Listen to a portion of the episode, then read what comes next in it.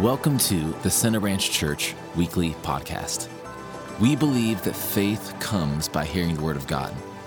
Thanks so much for checking out the podcast. Here's this week's message. Well, good morning. Good to see you this morning. Thank you so much for being here. I'm glad that you're here. Today's going to be a great day. Amen.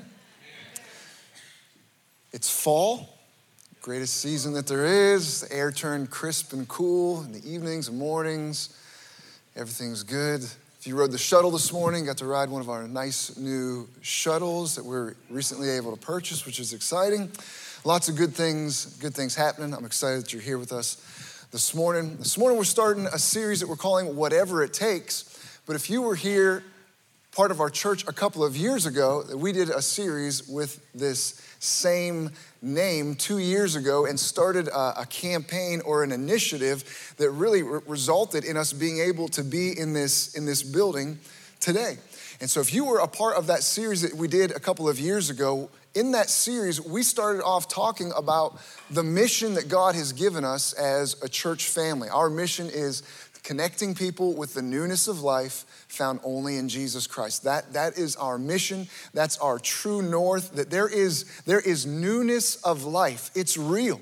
People can, can be step out of the old and into the new, become a new creature, a new creation. There is a way to really genuinely have a, a, brand new life, but there's only one way to step into that, and it's through a relationship with Jesus. So we want to connect people with that newness of life, help them to grow in that newness of life, because not everyone has been made new. There's people all around us that still need to hear about Jesus, still need a good representation, a, a good communication of the, the gospel. And so we want to fill that role and connect people with the newness of life and help people grow in that connection. So that, that's what our mission is as a church to see them walk, live, grow in newness of life. And it's, it's really just the Great Commission, kind of rephrased in our own, own words. We want to make disciples and we want to help those disciples become more and more like Jesus. So, our, our mission is really just about making disciples making more disciples and making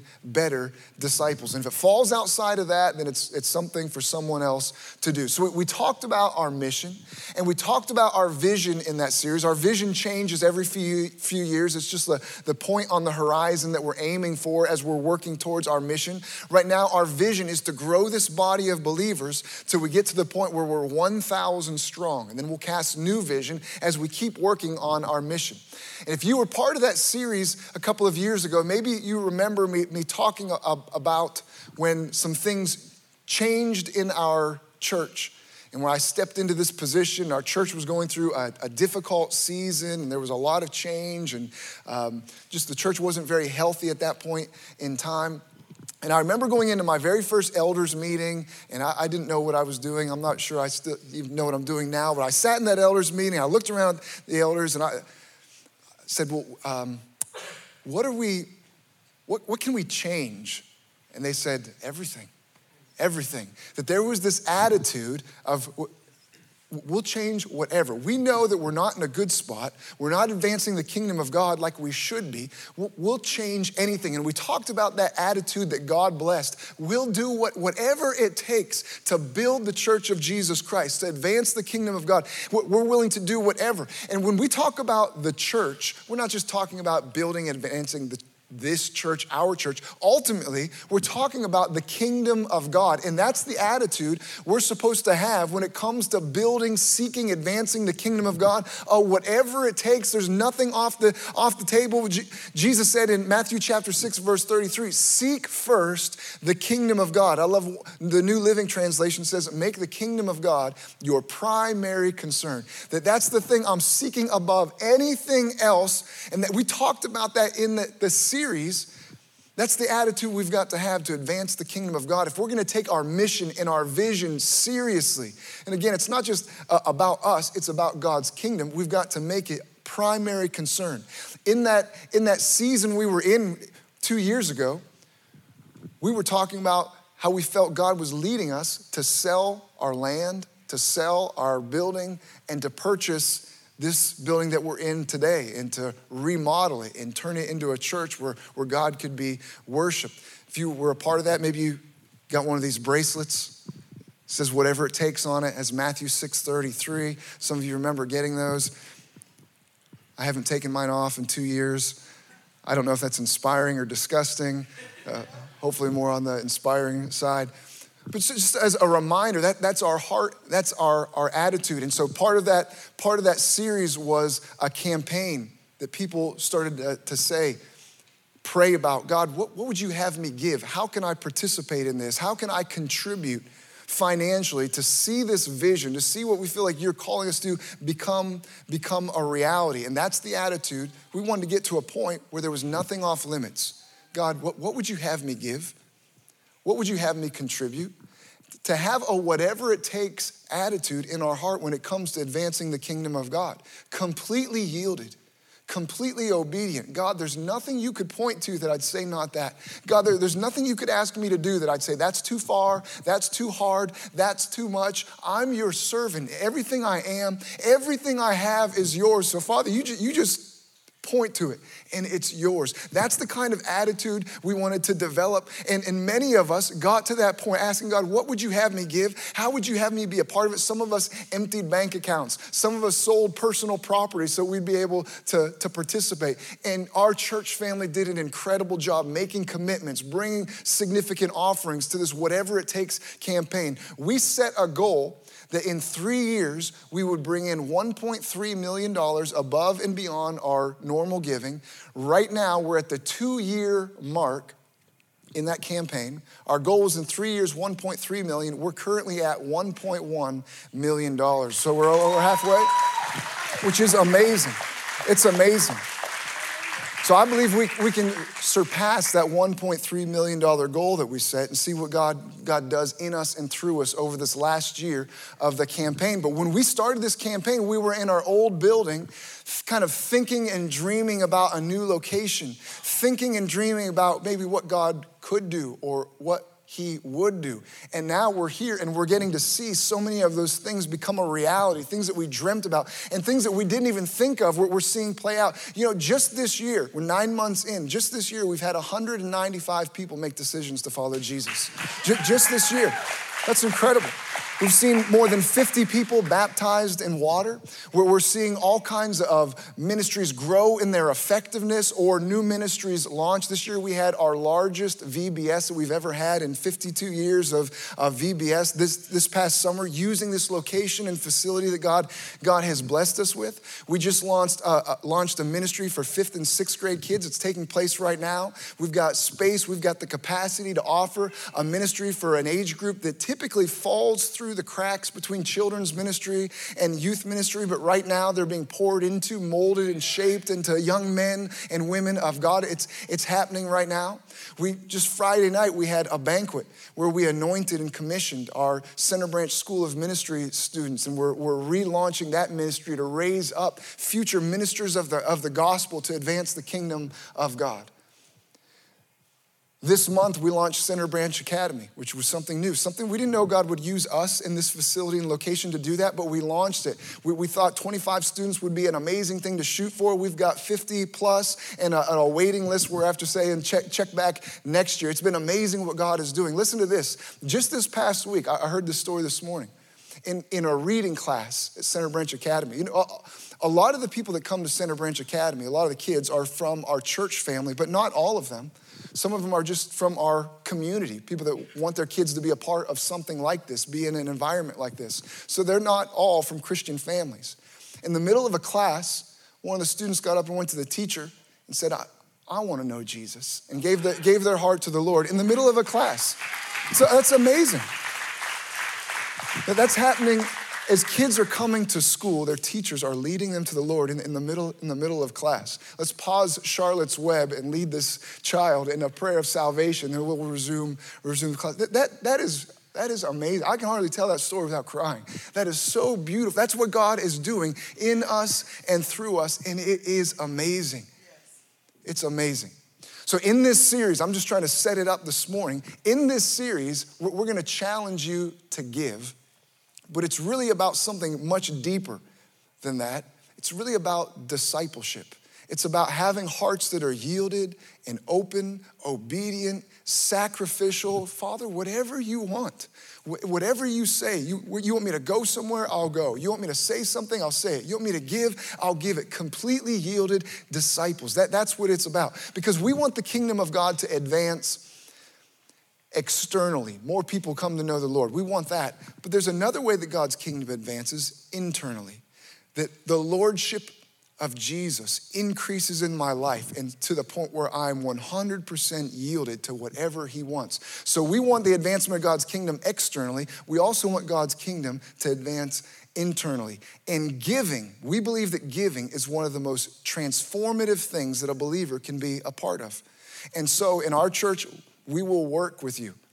We will intentionally work to develop people as givers. And I know some people don't like it. Some pre- people bristle against that and question, question motives, but it is a mark of maturity to get to a point where you are a giver. So even though some people don't like it, we know that that's what's best. It's transformative to lead people and develop them to become givers. So even though people misunderstand us, we still want to work and do our best to develop people in that area. It's like raising a child.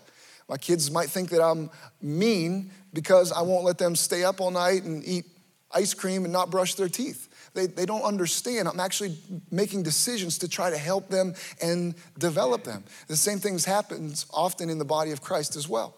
Giving, giving is transformative. Giving is a mark of maturity. If you've gone through our growth track, we talk about this in growth track that we want people to get to where they are givers because it's a spot of being mature. We use the analogy of when you plant a seed. If you have a garden and you plant a tomato seed or a cucumber seed, if you look on the back of that seed packet, it'll say 60 days to maturity or 90 days to maturity or something along those lines. And what it's saying is that at that mark, something significant changes in the life of that plant. Up until that point, that plant is about feed me, water me, care for me. I need this, I need that. Please watch over me, give me, give me, give me. But then there will come a point in time where it's no longer just about receiving and what you can do for that plant.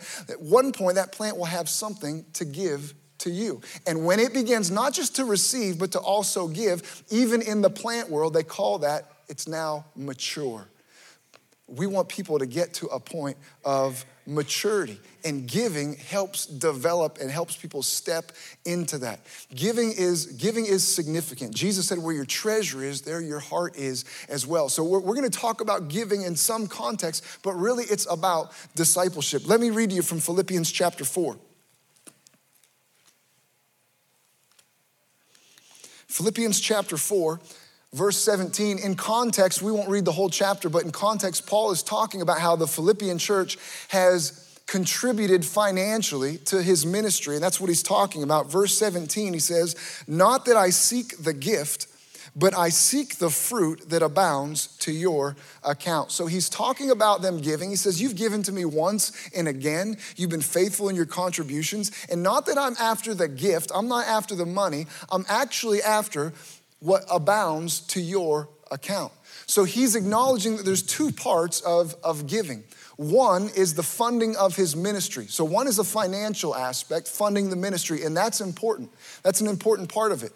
Malachi chapter 3 talks about bringing the tithes and the offerings into the house of God so the house of God would be well resourced to do what God has instructed us to do. So that's part of it. But he said there's a second part of it that's discipleship, that's obedience. And he actually indicates that that is the part that's more worthy of pursuit than the first part. The, the fruit that abounds, not that I'm after the gift, I'm not, yes, you fund my ministry and that's important, but there's something else that's even more precious. It, it's the, the, the fruit that abounds to your account, seeing you develop as men and women of God and step into maturity where you're not just about what you can receive, what you can give, that that is the fruit, I'm, that's what I'm after, seeing that development. So both parts are important, but if we work to develop people as givers, as mature followers of Jesus, disciples, that the funding part takes care of itself, but we've, we've got to be willing to grow as, as believers and as disciples.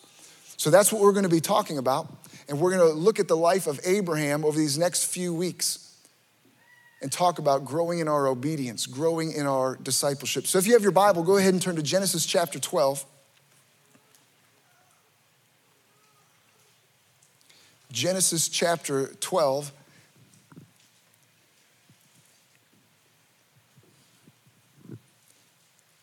Giving is important because giving is a mark of obedience. And obedience is a mark of being a disciple. You know, in Second Corinthians chapter 8, Paul was talking about giving again, and he told the Corinthian church, I know how you excel in faith you excel in speech. He gave a list of things. You guys are doing great at all these different areas.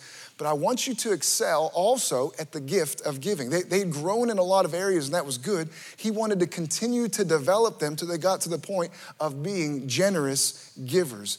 Giving is a mark of discipleship, it's a mark of obedience.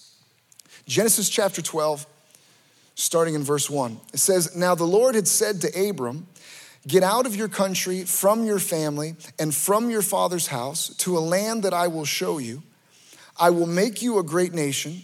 I will bless you and make your name great, and you shall be a blessing. I will bless those who bless you, and I will curse him who curses you, and in you all the families of the earth shall be blessed. Now, Abraham, who at this point in time is Abram before God changed his name, we don't know a whole lot about him up until this point. God speaks to him one day and says, I want you to leave, leave this land and go to a land that I'll show you. He was living in what is modern day Turkey at that time. Leave this place, go where I'm going to show you, and I'm going to bless you. I'm gonna make you great. God starts giving them these amazing promises of how I'm going to bless you, I'm going to make you a blessing. It's uh, amazing what God is telling him. But beyond blessing him and making him great, God says, in addition to that, I'm going, I'm going to bless all the families of the earth through you. It's an amazing thing to tell somebody. That's an incredible promise, an incredible blessing. Everyone on the face of the planet will be blessed through what I'm going to do in you.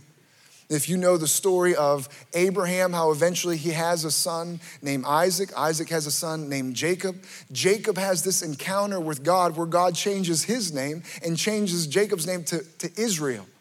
And Israel has 12 sons. They get the, the tribes of Israel from those 12 sons. One of the sons' name was Judah, and Jesus was born in the line of Judah, the lion of the tribe of Judah. This incredible blessing that God brought through Abraham and Sarah, the way that He blessed them, the way that He blessed us. We're experiencing that blessing that's talked about in that verse we just read. We're experiencing it right now. But that blessing came through two people, Abraham and Sarah, that were willing to do whatever it takes. God wanted to bless Abraham, God wanted to bless Sarah and make them a blessing to other people. Very similar similar to what He wants to do in your life and what He wants to do in my life and what He wants to do in this church. You know, God wants to bless you. God wants to bless you. He wants to see you blessed. He wants to see you blessed to a point where you that, that becomes a description of you. You are a blessing. God wants to bless this church to see us flourish for our own sake, but that that blessing would spill over and that the people in the community around us would be blessed because we are here. But just like Abraham and Sarah, all of that hinged on something. It hinged on them having a willingness, a yieldedness, and obedience that when God gave them instruction, when He spoke to their heart, they were willing to obey. You and I are in the same boat. God wants to bless us, make us a blessing, but it's going to hinge on whether we're yielded and obedient and willing to do whatever it takes. I want that blessing in my life. I want that blessing in your life. God has blessed me. He's been good to me, but I know there's deeper. I know there's richer. I want the blessing of God in my life.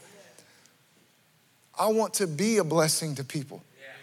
I want to be a blessing. I want so badly for my life to be a blessing to the people around me. You know, in addition to that, I want to be blessed. I want to be a blessing. I want to have a legacy in my life with my wife, with my children, with people that know me well.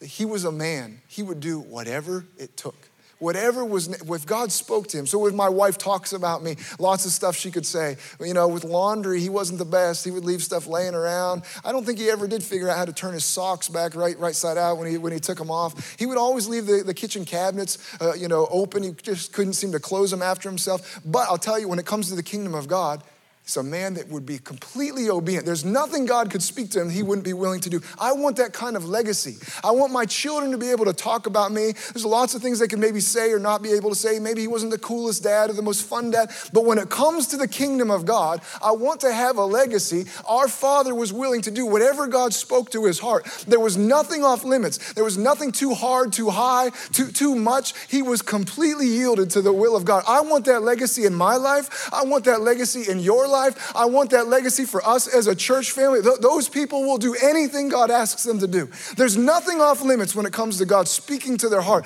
That they're like clay in the potter's hand. They will do, they'll become, they're completely yielded to whatever He wants. I want that legacy in my life. So in this in this passage we looked at, God begins to speak to Abraham and he asks him to do something leave your land, go where I'm going to show you. But then he just kept saying the things that he wanted to do. I will do this, I will do that. Let me read it to you again. Get out of the country from your family and your father's house to a land I'll show you. Now, listen to the next couple of verses. I will make you a great nation. I will bless you and make your name great. You'll be a blessing. I will bless those who bless you. I will curse him who curses you. And in you, all the families of the earth shall be blessed. It wasn't about what God wanted from Abraham. It's what God wanted to do in him and for him and through him. That's, that's what it was all about. But God works in our lives through faith. It's through, through faith that we experience the goodness of God, the blessing of God. Faith is the avenue that opens up our lives to allow God to have his, his way in our lives. So he gave Abraham an instruction, gave him something to believe, gave him something to obey. And through that obedience, it opened up his life for God to do all the things, to bless him and lead him and guide him and develop him and make him what he wanted him to be. Faith is what gave God access, and faith is expressed through obedience. Obedience is an expression of faith. Let's read the next few verses here. Verse 4 So Abram departed as the Lord had spoken to him, and Lot went with him. And Abram was 75 years old when he departed from Haran. Then Abram took Sarai, his wife, and Lot, his brother's son, and all their possessions that they had gathered, and the people whom they had acquired in Haran, and they departed to go to the land of Canaan. So they came to the land of Canaan. Abram passed through the land to the place of Shechem as far as the terebinth tree of Moreh, and the Canaanites were then in the land. So Abram doesn't just hear the Lord, says, then, then he departed, he obeyed, he acted on what God had spoken to do. Now, I don't know if you use your imagination and fill in some of the blanks, kind of fill in some of the cracks when you read the Bible, but sometimes it can be helpful to do that and really appreciate what men like Abram, women like Sarah did when God spoke to them. To leave where they had lived for 75 years to leave their family, to leave everything that they knew, to leave possibly an inheritance from his dad, to leave his livelihood, to leave everything that had become familiar to him, just to pick up and leave after 75 years of being settled in that place. That, that's a significant step of faith to take. You know, when I was growing up, my family moved very regularly. We moved often. When I was in seventh grade, we lived in three separate, three different towns over my seventh grade year. We were just always moving from one place to another. To where I lived in college, in my dorm in college, up until that point was the longest I'd ever lived anywhere in my life, almost twice as long as anywhere I'd lived, was living in college. So growing up, moving was difficult, but because we never really got to put roots down, it was just, it was kind of a regular way of, of life. I always tease my parents, there's this one crystal pitcher that every time I saw that on the table, I knew they're about to announce that we're moving someplace else. They would try to, you know, set a certain atmosphere, have a nice dinner, and my dad would break the news. Well, we're, we're moving again. So we, all, we always moved. When I moved here, I've lived here over 18 years. This is by far, by far the longest I've ever lived anywhere. Living here 18 years, now to imagine moving away to another town, I've got roots down. It would be a difficult step to take at this point. That's me thinking of 18 years. Abram had lived there 75 years. Think about the challenges involved, the difficulty, the excuses that in the natural would have been completely valid excuses not to do what God had called him to do. At this point in my life, I'm 75. You, you, you want me to just pick up and leave? I, I, couldn't do that to my dad. I couldn't do that to my mom. I couldn't do that to the rest of them. I've got responsibilities here. I've got a reputation here, all kinds of excuses. You want me to go and you're going to make me a nation? Well, I'm 75 and right now I have a total of, of zero children, so I don't see how that's going to happen. When they get to when they get to Canaan, it says that they're in verse 6 that the Canaanites dwelled in the land of Canaan. You're going to give me this land. It's not as though God led him to some vacant, unoccupied land. There was people that were already there. All kinds of difficulties and obstacles and excuses. Man, there's already people here. Let's just go back to, to mom and dad's house and settle back down there. But excuses and obstacles, challenges are never an excuse from obedience to God. In fact, difficulties and challenges, those are the conditions to see God's miracle working power begin to work in your situation. And a lot of people never see the hand of God move in a significant way. They never really see a breakthrough or a miracle because as they navigate through life, they always avoid challenges and difficulties and obstacles. And even though they feel like God is leading them, as soon as they see some kind of obstruction, they decide to take a path of least resistance and never put themselves in the right conditions, the right situation to see God God have to step through on their behalf. Abram had the opportunity to say, Nope, it's, it's too hard, too difficult, you're asking too much, but he was willing to do whatever, whatever it takes. God, you tell me to go, I'm, I'm going to go. David Oyedepo, who is the pastor of one of the largest churches in the world, it's a church in Nigeria, and something I've heard him say on multiple occasions is that there are giants in every man's promised land. There's giants in everyone's promised land. So, if you want to make it a habit of avoiding giants, of avoiding obstacles, of avoiding challenges, just know that you're also avoiding the promised land that God has called you into, that place of blessing, that place of impact, because God operates in our life how? Through faith. Through faith. And so, we've got to trust Him and believe that He's going to be able to lead me, whatever challenges, whatever obstacles, whatever difficulties, whatever giants need to be overcome. I'm going to trust God to work in me and through me and for me. If He's telling me to head this direction, I'm just going to obey and put my trust in him. Obedience, obedience is a mark of faith. Faith is demonstrated, faith is expressed in our lives through obedience. Man, obedience is so sweet to the heart of God.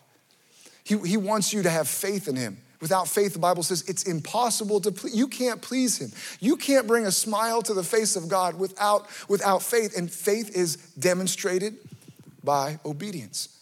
You know, Jesus said in John chapter 14, He said, If you love me, if you love me, you want to express your love for me, obey. Obey. So when I obey, I'm showing God I trust you. When I obey what God tells me to do, I'm telling God I love you. I love you. You can see in my life, God, everything I do, it's obedience. You're telling me to do this, I'll do it. I, it's a song of praise. God, I love you. Tell me, don't do that. Okay, I won't do it. Obedience. I'm showing God that I love him. Obedience is so sweet to the heart of the Father. Let, let me read to you from 1 Samuel. 1 Samuel chapter 15. This is God speaking through Samuel the prophet to Saul, who was the first king of Israel. Saul had disobeyed what God had told him to do and then tried to justify his disobedience by all the sacrifices and the great things, how much he'd worship the Lord and all those kinds of things. But here's what God says in response, verse 22. So Samuel said, Has the Lord as great delight in burnt offerings and sacrifices as in obeying the voice of the Lord? Behold, to obey is better than sacrifice and to heed than the fat of rams. To obey, it's better than sacrifice, better than worship, better than saying, God, look what I've, look what I've done, look what I've given. God delights in seeing people that just obey, just do what He's asked them to do. And to heed is better than the fat of rams. Just to listen. People that will position their ear, God, speak to me. God, let me know what you want me to, how do you want me to handle this situation? Father, how do you want me to lead my family? God loves it when people heed his voice and then do what he tells them to do. Obedience is precious to the Lord. Let's keep reading Genesis chapter 12, verse 7 says, Then the Lord appeared to Abram and said, To your descendants I will give this land. And there he built an altar to the Lord who had appeared to him. And he moved from there to the mountain east of Bethel, and he pitched his tent with Bethel on the west and Ai on the east. There he built an altar to the Lord and called on the name of the Lord. So Abram journeyed, going on still toward the south. So God speaks to him and says, This is the land.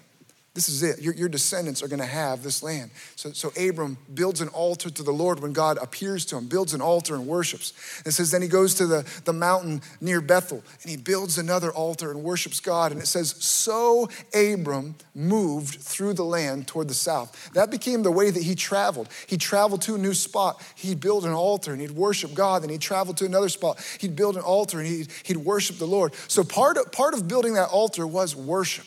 God, you're so worthy. I thank you. I praise you. There's no other God like you. But building an altar had another significance. Building an altar is one of the ways they would stake claim to land. when they built an altar, it was worship, but it was also this, is, this has been claimed for the kingdom of God. This belongs to God. This is set apart for God. Then he'd move to another place and build another altar. This belongs to God, and this belongs to God. And everywhere I establish an altar, I'm just letting you know I'm claiming this to belong to God and for the kingdom of God.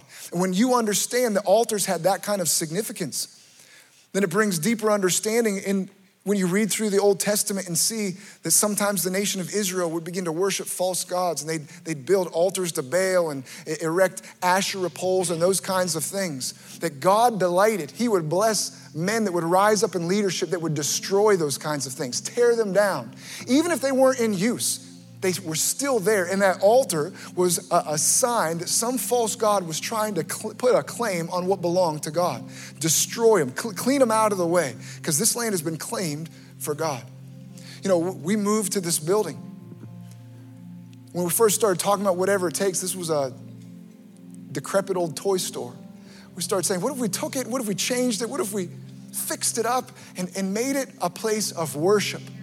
A place where people would make decisions. I want to follow Jesus, where people would honor the Lord and his, his word would be preached and worship would go up. Now, we, we, don't, we don't worship the same way they did in the Old Testament, in a sense of slaughtering animals and those kinds of things.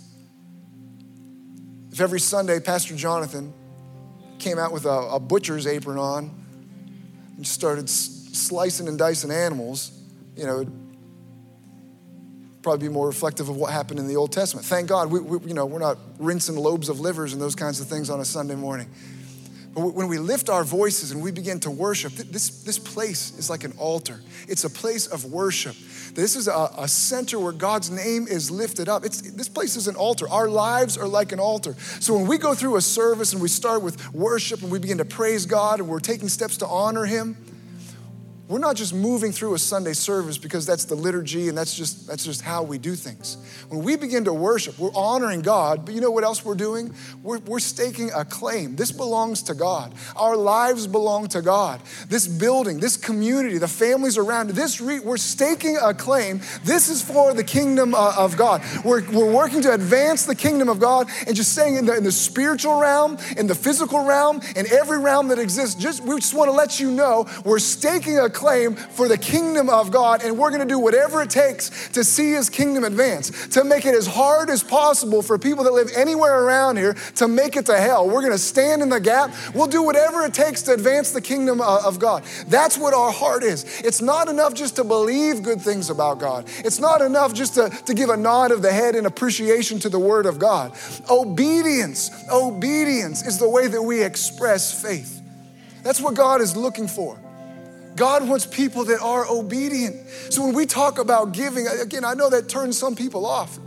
But if it turns you off, that's, you know, you've got issues with the church asking about money, that, that, that's fine. Don't give anything, but just ask yourself the question why? Why is that area of my life off limits to God? Well, why do I clinch up when people start talking about that? Why not be just totally yield? God, you speak and I'll listen to you. I'm yours. I'll do whatever you want, God. So giving is, is about discipleship.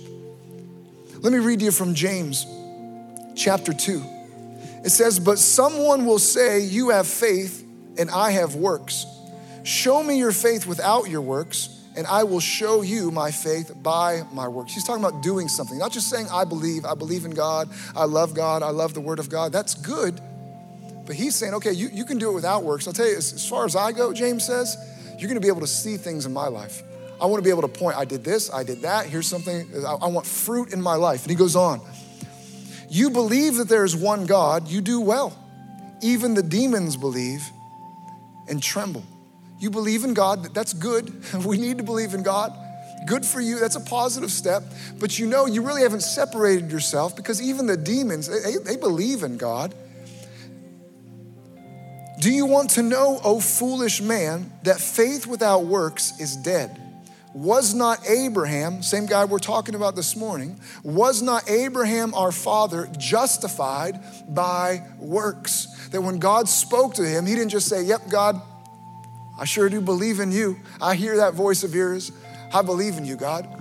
He was justified that when God spoke to him, leave this place and go to a land that I'll show you.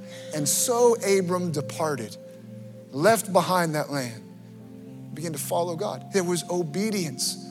Obedience. It's one thing to believe, but then we also want to be able to obey what God is speaking to our hearts to do. And that's what Jesus says that that's that's you let me know you love me when you do that. That's sweeter than sacrifice. To obey is better than sacrifice. So here's what we're going to do. We'll have a Sunday in a few weeks where we give people an opportunity to make commitments, to bring a special offering, to say, you know what, going into this next year, here's what I, I intend to bring before the Lord. We want to obey, but before we obey, first we need to hear what God is saying so we know what to obey. So we want to make a commitment this morning. I want to challenge you just to take these next few weeks as we're in this series, just to ask God, God, what would you have me do? What would you have me give? Pastor Scott Wilson, who's someone I, I like to learn from, he talks about plowing our hearts, that we plow our hearts, we cultivate our hearts. And he uses that word plow as an acrostic. He says, we, we pray, and then we listen, and once we listen, we obey. And when we obey, God wows us. We plow our hearts. God, what would you have me do? What We're learning this. Giving is so significant because it's, it's like a training ground that we can apply to other areas.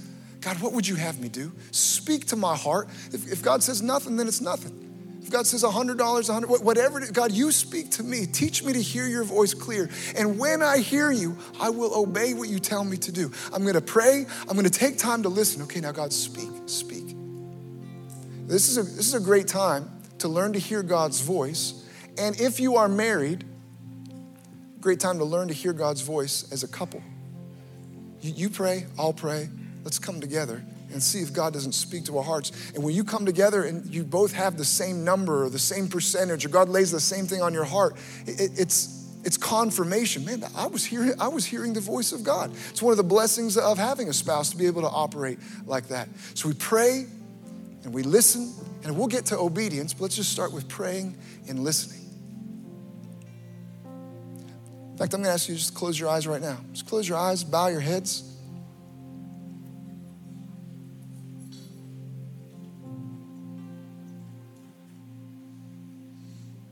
What's an area you think God wants you to grow in your faith? How can God stretch you and develop you as a disciple through your giving? Maybe, maybe you're new to the church, maybe you're new to being a Christian, maybe you're new to the idea of giving. What, what are some first steps you can take, some next steps you can take to begin to develop yourself as a giver? Just let God speak to you. Just ask Him genuinely God, is this something you want me to do? Is this something you want me to participate in? Maybe, maybe you made one of those commitments two years ago.